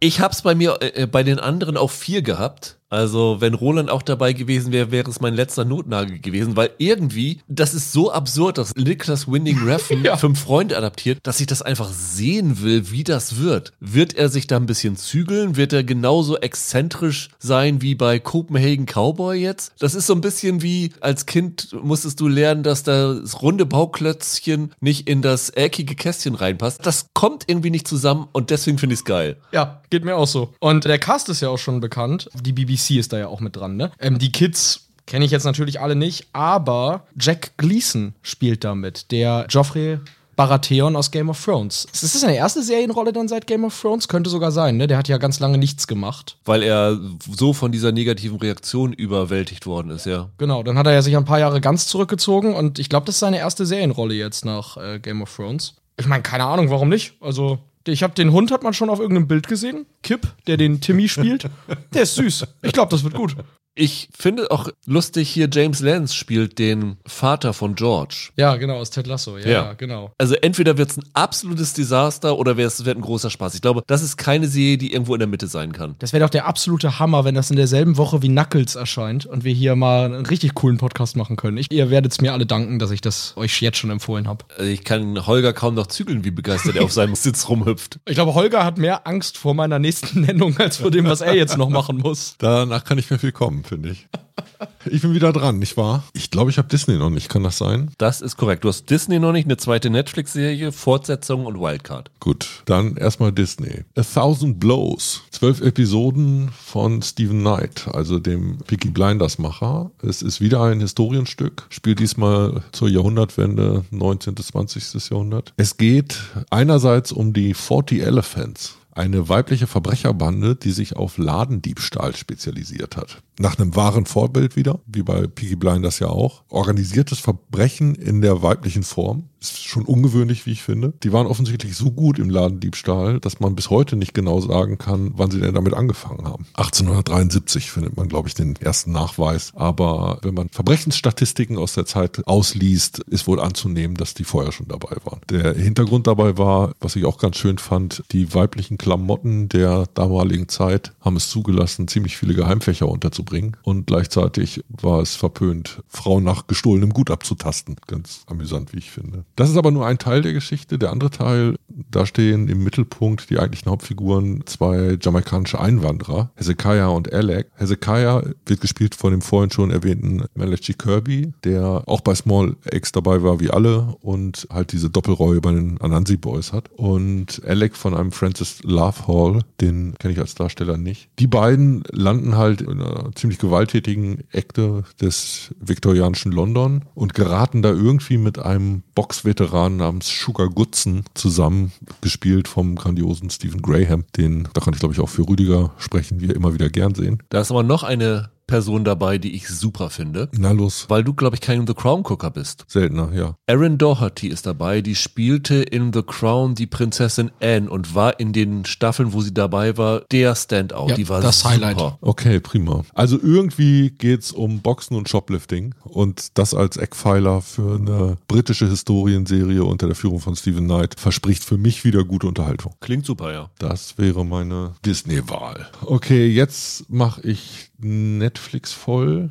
Oh, ich habe da viel rumgeeiert, aber letztendlich ist eine Sache, auf die ich doch warte, weil ich sie sehen will, die drei Sonnen. The Three Body Problem. Das ist halt die Serienadaption dieser Trisolaris-Reihe des chinesischen Sci-Fi-Autors Liu Xixin. Und das Ganze realisiert von diesen Game of Thrones-Machern Benioff und Weiss. Acht Folgen, es geht grob gesagt irgendwie um den Erstkontakt mit einer fremden Zivilisation, die auf einen Planeten mit sehr seltsamen physikalischen Gegebenheiten beheimatet ist. Es geht um ein irres Computerspiel, chinesische Familiengeschichte und die Kulturrevolution und ja, da fallen noch ein paar andere Sachen rein. Eigentlich eins von diesen Büchern, wo man sagt, unverfilmbar. Die Trailer sind schon da oder ein erster Trailer ist da. Für mich sieht das zumindest interessant aus, aber auch ein bisschen so in der Art und Weise äh, Wundertüte. Ich weiß immer noch nicht hundertprozentig, was mich da erwartet. Vorlage hat ja wirklich ein ganz großes Standing da im Sci-Fi-Literatur. Ja, das war so ein Ding, das ist in der westlichen Welt unter anderem dadurch explodiert, dass es auf der Leseliste von Barack Obama stand. Genau.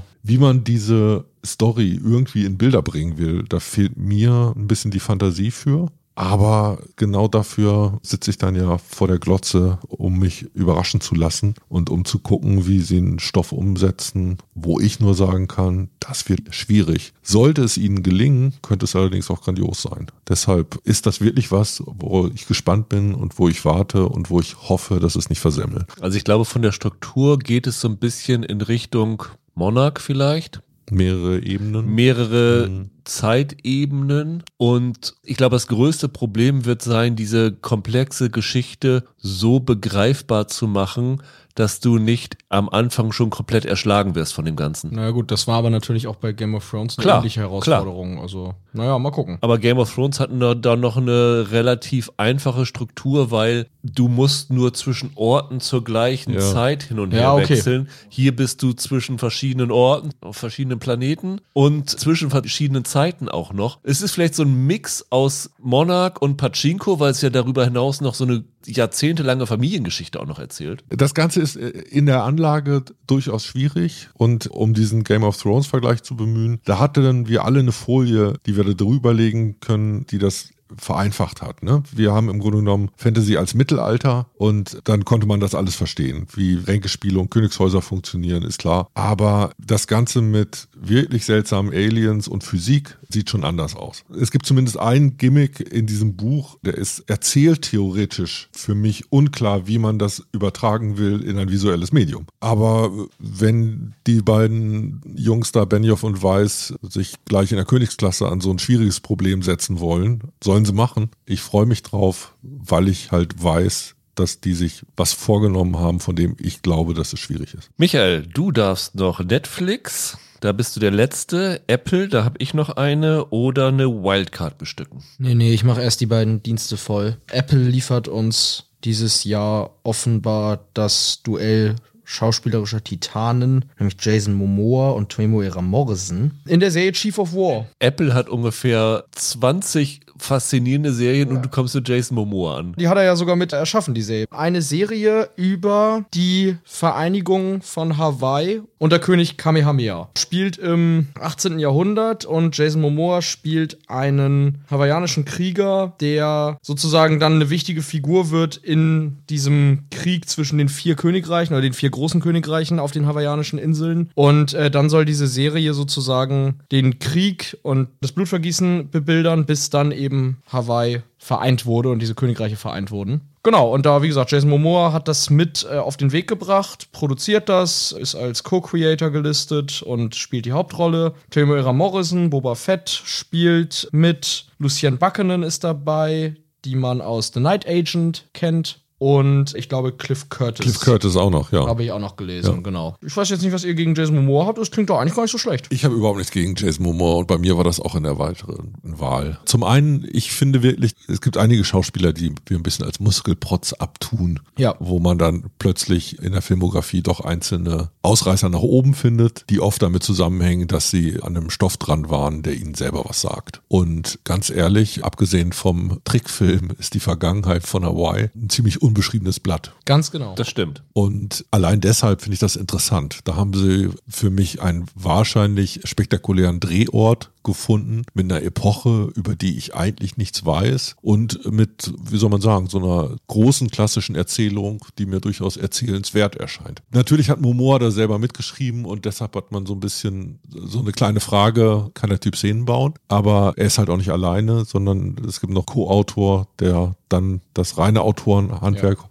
hoffentlich vollständig beherrscht. Genau, Thomas Parr A. Zippet heißt er. Auf jeden Fall ist das etwas, wo ich Momoa sofort abnehmen würde, dass da Herzblut drin stecken wird. Und das ist eine gute Voraussetzung, um dann äh, einen vernünftigen Stoff umzusetzen. Also, warum ich da so ein bisschen allergisch drauf reagiert habe, ist, wenn ich die Verbindung Apple und Jason Momoa höre, denke ich erst an C. C, ja. Und äh, das war ja eine das Katastrophe. C und nicht blind. Nee, das Ding hieß C.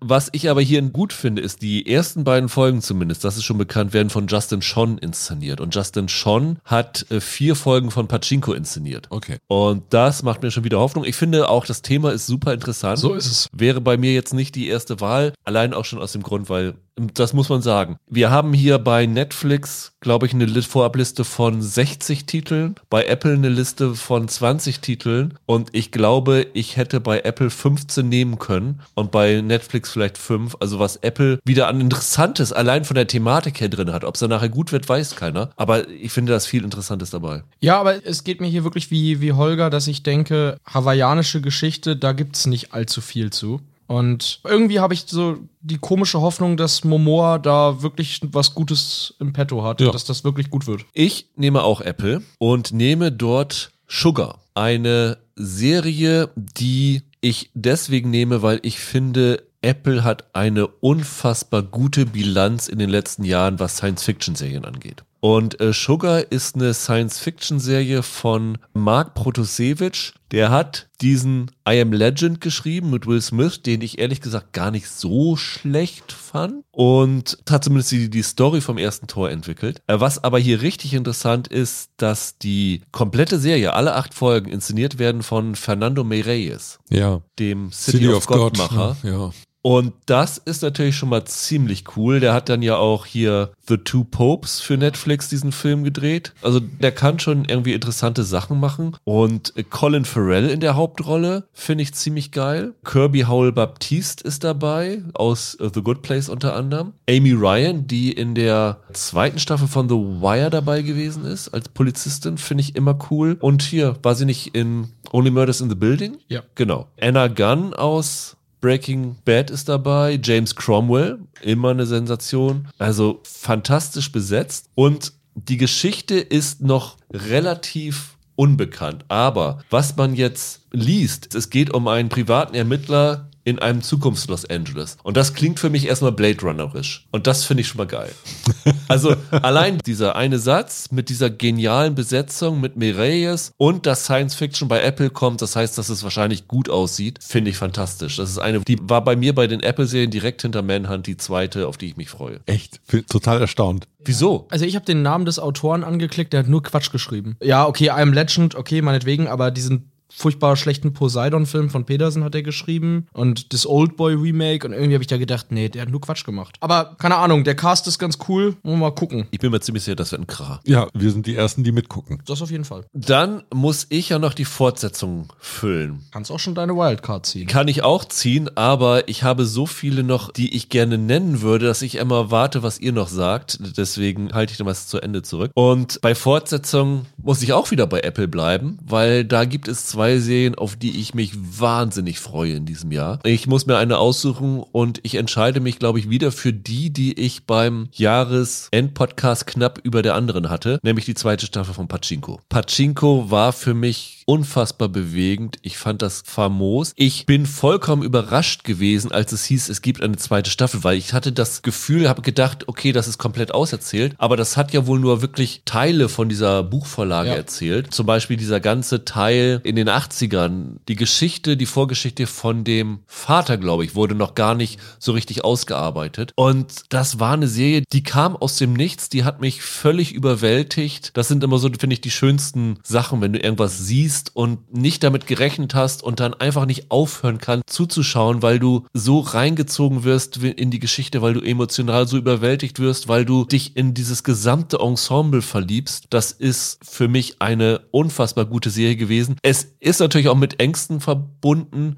dass man das so ein bisschen kaputt machen könnte, dieses Gute. Aber da es auf einem Buch basiert, habe ich das Gefühl, dass sie hier größere Chancen haben, das hinzubekommen, als bei der anderen Serie, wo sie das alles nochmal von neu auf schreiben müssen. Deswegen wähle ich hier Pachinko und hoffe, dass es tatsächlich relativ schnell kommt. Ich glaube, da die in wahrscheinlich in Südkorea gedreht haben, müssten die auch von den ganzen Streiks nicht betroffen gewesen sein. Deswegen denke ich, das wird kommen und äh, ich werde sofort dabei sein. Michael, du hast noch Netflix und die Wildcard. Es dürfte jetzt ja mittlerweile im Podcast kein Geheimnis mehr sein, dass so eine prägende Serie für mich der Anime Avatar der Herr der Elemente gewesen ist. Und Netflix macht da eine Realverfilmung von. Als ich das das erste Mal gehört habe, hatte ich da ja sowas von keinen Bock drauf, weil Anime-Verfilmungen gehen sowieso immer schief und gerade dieser Anime ist ja nun schon mal denkbar schlecht verfilmt worden von Shyamalan. Und dann kam One Piece. Und dann kam One Piece. Und One Piece, wie gesagt, da kannte ich den Anime zwar nie so richtig, aber ah, das war schon gut. Einen Trailer gab es ja mittlerweile auch schon für Avatar. Und es sieht echt ziemlich gut aus. Der Cast fängt eigentlich da im Trailer schon genau das ein, wie ich diese Zeichentrickfiguren kennengelernt habe. Also ich finde, die sind sehr nah dran Ja. von der Energie, die da auch rüberkommt. Ja, ist ja so. Also gerade diese Anime-Figuren sind ja wirklich so meistens hibbelig und irgendwie quirlig. Ich wollte gerade sagen, Energie. ja, genau. Und das musst du ja irgendwie dann auch drinne haben. Ja, Nervosität ist, glaube ich, das Wort, was du suchst. Nee, weiß ich nicht. Also, ich war echt angetan von dem, was ich da gesehen habe. Ich kann mir noch nicht ganz vorstellen, dass es wirklich funktioniert, aber ich muss echt sagen, dass ich wahrscheinlich bei keiner anderen Serie so gespannt drauf bin, was zu sehen, weil ich wirklich wissen will, Ja. versemmeln die das oder kriegen die das zumindest so ein bisschen tatsächlich hin? Es kann nicht so scheiße werden wie der Shyamalan-Film, aber aber ich freue mich da trotzdem drauf. Ich bin echt gespannt. Deswegen ist das mein zweiter Netflix-Pick. Also ich denke immer, selbst wenn es als Anime funktioniert, im Realfilm sieht es doch anders aus, wenn du plötzlich einen Pfeil auf der Stirn hast. Also ich merke, ich fremdel bei solchen dann natürlich notwendigen Übertragungen. Ging mir sonst auch immer so, aber bei One Piece habe ich echt gedacht, wie gesagt, da kannte ich nur noch die Vorlage nicht. Es hat so gut für mich als Abenteuerserie funktioniert. Ich habe das so gerne geguckt. Wenn die das irgendwie hinkriegen, dass sie Avatar ähnlich gut treffen, das wäre schon cool. Also zumindest finde ich, sind die Erwachsenenrollen ganz äh, gut besetzt. Daniel Day Kim ist dabei, aus Lost, äh, Ken Leung ist dabei, aus Industry zuletzt, wo er ziemlich klasse war. Ja, warum nicht? Also ich habe den Shyamalan-Film nicht gesehen, deswegen bin ich jetzt nicht da irgendwie verwundet von. Kenne auch die Anime-Serie nicht, also ich werde da ganz neutral reinschauen. Genauso wie bei One Piece und vielleicht wird es ein Desaster, vielleicht wird es mir gut gefallen. Aber ich bin ja sogar jemand, der die andere große Manga-Adaption von Netflix mochte, die du ja gehasst hast. Achso, Cowboy Bebop. Genau, Cowboy Bebop. Also von daher, vielleicht gefällt mir das auch. Ja, also wie gesagt, ich habe halt die Sorge, bei One Piece kannte ich die Vorlage nicht und habe da frei drauf geguckt und bei Avatar, das ist wirklich, wenn sie das versemmeln, nehme ich es ihnen persönlich übel. Aber wir müssen nicht lange warten. Michael, nächsten Monat haben wir Klarheit. Ich weiß, ich weiß. Ich bin echt gespannt. Holger, deine Fortsetzung und deine Wildcard darfst du jetzt setzen. Ich bleibe bei der Fortsetzung bei Apple.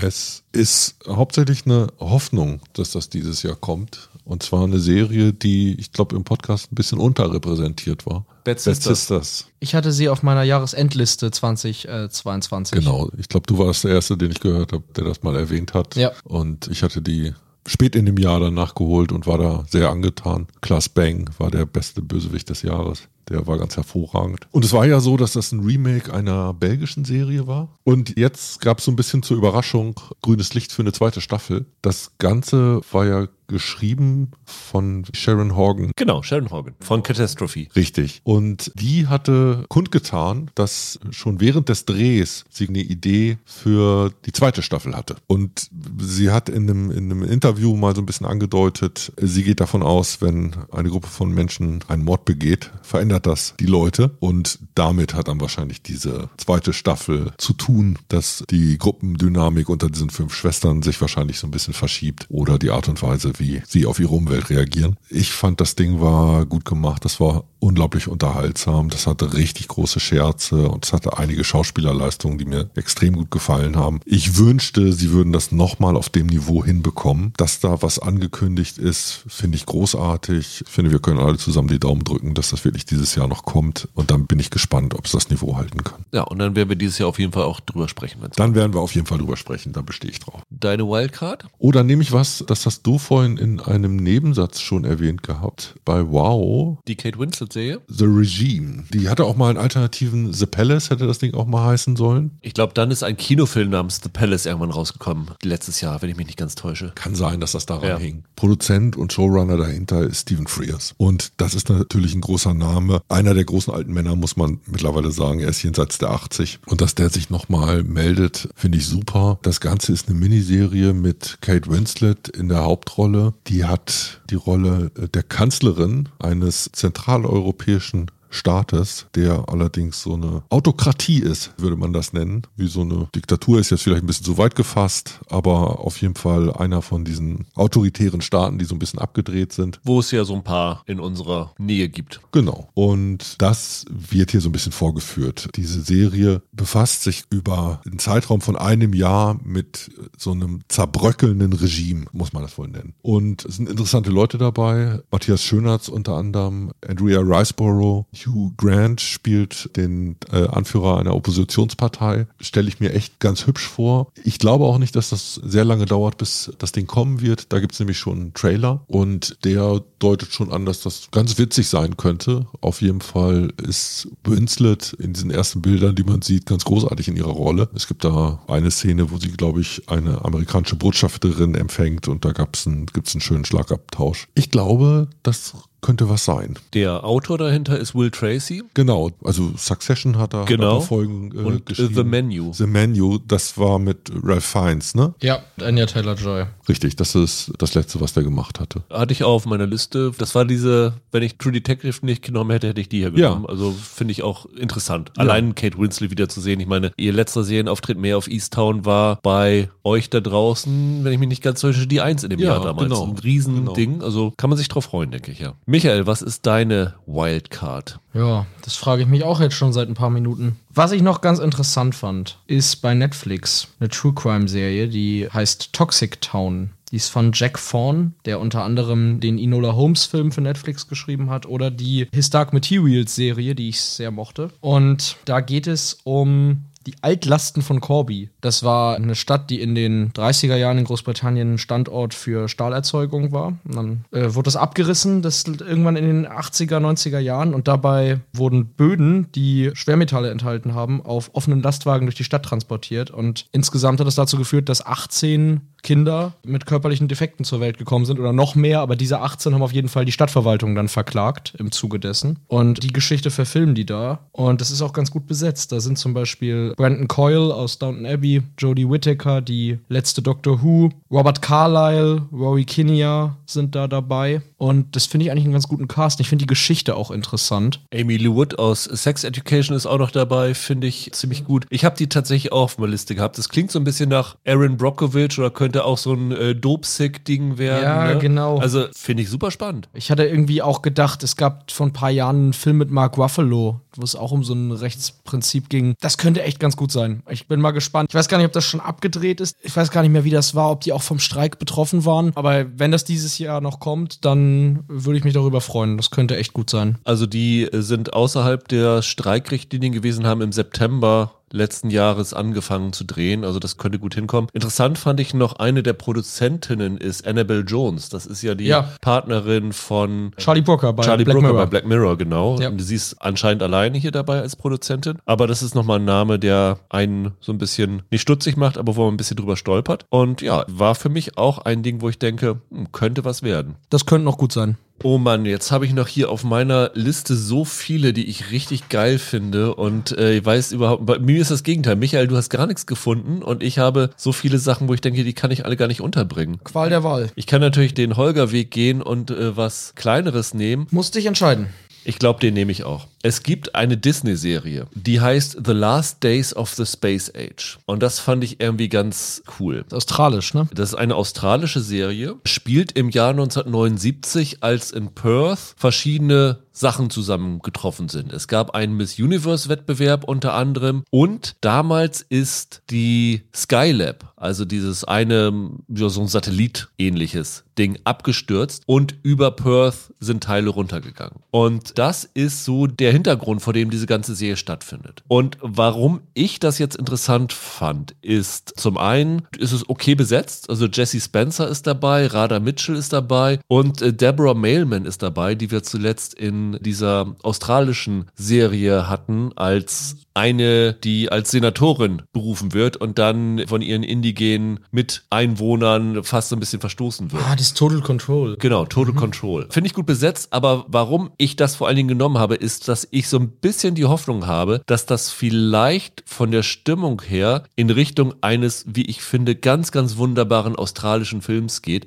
The Dish mit Sam Neill. Der geht darum, welche Rolle Australien bei der Mondlandung gespielt hatte, Ja. weil die Radarstation, die sie da hatten, oder die Satellitenstation wichtig war, um die Abdeckung mit der Kommunikation weiterhin zu leisten. Und das war eine wunderbare kleine, leichtfüßige Komödie mit Space Touch. Und wenn sie das in der Art inszenieren, was ich so von, dem, von der Lesart vielleicht da rein interpretieren könnte, fände ich das wunderbar. Und ich finde, Australien macht viele schöne kleine Serien und vielleicht wird das ein Ding. Also das war so ein Geheimtipp, den ich noch auf dieser Liste gesehen Da habe. stehen auch einige an. Also wir haben jetzt nur eine australische Serie genannt, aber es sind überraschend viele in der Pipeline, die angekündigt sind. Das stimmt. Habt ihr noch was, wo wir, wo ihr denkt, da müssen wir noch mal kurz was erwähnen, was noch interessant ist? Also Sachen, die wir schon mal hatten, finde ich. Shogun kommt jetzt im Februar, das habe ich vor zwei Jahren mal gehabt. Finde ich immer noch wahnsinnig interessant. Ja. Jetzt gleich im Januar kommt Griselda, fand ich noch interessant, weil das von den Narcos-Machern war mit äh, Sofia Vergara. Ja. Fände ich irgendwie cool. Diese Dune-Serie,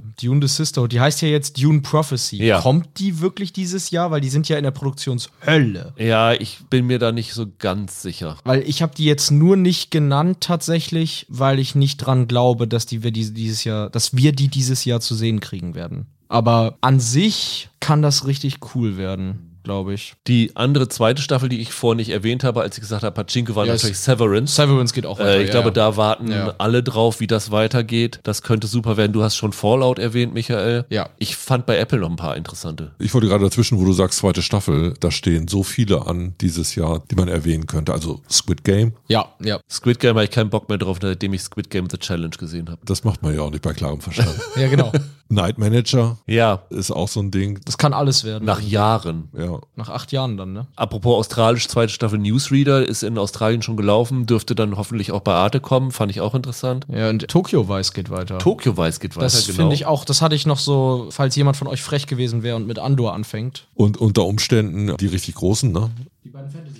Ja, Herr der Ringe 2 und House of ja, Dragons. House of the Dragons ist ja für Sommer schon bestätigt, das wird Ja. kommen. Herr der Ringe, ich glaube, die waren beim Streik auch schon sehr, sehr weit. Die hatten nur noch, waren das nur noch 19 Drehtage oder so? Da ist natürlich die Frage, wie viel da in die Special Effects Zeit investiert wird, ob sie das schaffen. Wenn sie clever sind, warten sie sowieso bis zum Herbst oder zum Winter, wenn sie dann von House of the Dragons sich entfernen, dass sie nicht nochmal diesen Blödsinn machen und die beiden Serien gleichzeitig Ja. bringen. Und man wundert sich teilweise, wie lange diese Post-Production ist. Also Ja. ich hatte irgendwas gefunden, das jetzt seit anderthalb Jahren in der Post-Production hängt, wo wirklich schon vor langer Zeit abgedreht wurde. Ich fand noch interessant bei Netflix zwei Sachen. 39 Steps, das hat ja schon mal Hitchcock Ja. verfilmt, mit Benedict Cumberbatch in der Hauptrolle und Edward Berger als Regisseur. Genau, du hast, das steht auf der Liste, du hast wirklich in Klammern auch nur dahinter geschrieben, Cumberbatch und Edward Berger. Ja. Und es war wirklich so, ich habe die 39 Stufen gelesen und gedacht, geil. Dann habe ich das in der Klammer gelesen und habe gedacht, nicht mehr geil. und hab's runtergeschmissen. Aber ja, mal gucken. Es gibt noch einen Western, American Primeval heißt es. Ja. Fand ich auch noch super interessant, weil dahinter der Revenant-Autor Mark L. Smith steckt. Peter Burke inszeniert es, ist mit Taylor Kitsch, Shea Wickham, Dane DeHaan und Jay Courtney besetzt. Könnte interessant sein, weiß man nicht. Ja. Und äh, dann habe ich bei Apple noch zwei Sachen, die ich fantastisch fand. Beziehungsweise eine, die ich fantastisch fand und eine, wo ich nur ein bisschen neugierig drauf bin. Okay, Äh, jetzt wette ich mit mir innerlich, was du nennst. okay, sag doch einfach. Ist Sunny dabei? Nee. Okay. Was war Sunny? Rashida Jones, Ja. wo Mann und Sohn abhanden kommen und die Firma des Mannes einen Roboter als Ersatz stellt. Okay. Auch so ein Ding, wo ich so ein bisschen dachte, wenn das geil ist, dann könnte das eine der Überraschungsstories des Jahres sein, weil ich glaube, das ist so ein Thema. Das ist mit dem ganzen KI-Kram jetzt gerade virulent. Aber das mit dem Ersatzroboter hatte schon Black Mirror und hatte letztes Jahr sogar Deutschland Sky mit Tender Hearts gemacht. Weiß ich nicht. Was ich interessant war, war The Big Cigar. Das ist eine Serie über den Black Panther Gründer, der vor einer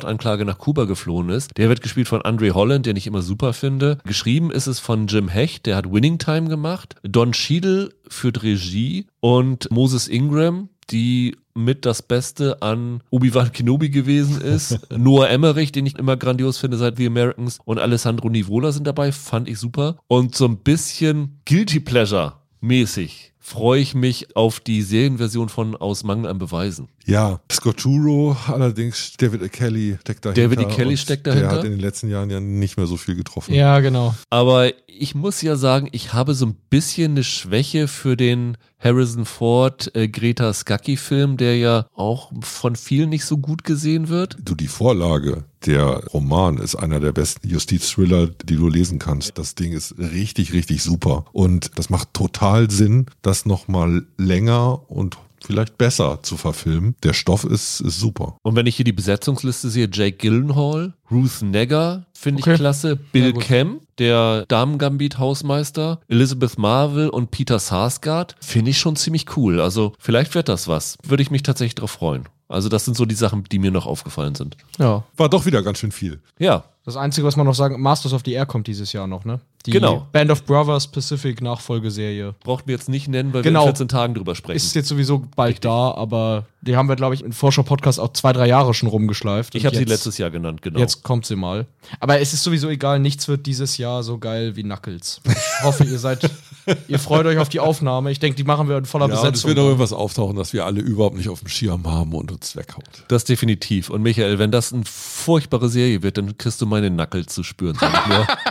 Du machst das doch nicht jetzt wirklich, dass du das mit ihm besprichst. Doch, doch. Oh Gott. Ihr alle macht das. Wir machen eine große Runde. Holger, weißt du doch, am Ende hat die Aufnahme nicht funktioniert.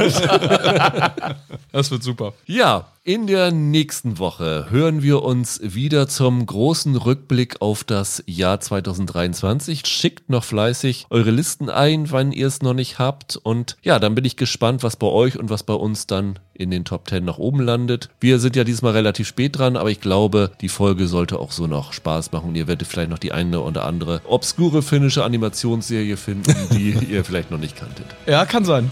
Bis dahin, habt ein schönes Wochenende, bleibt gesund, macht's gut, ciao, ciao. Tschüss. Ciao.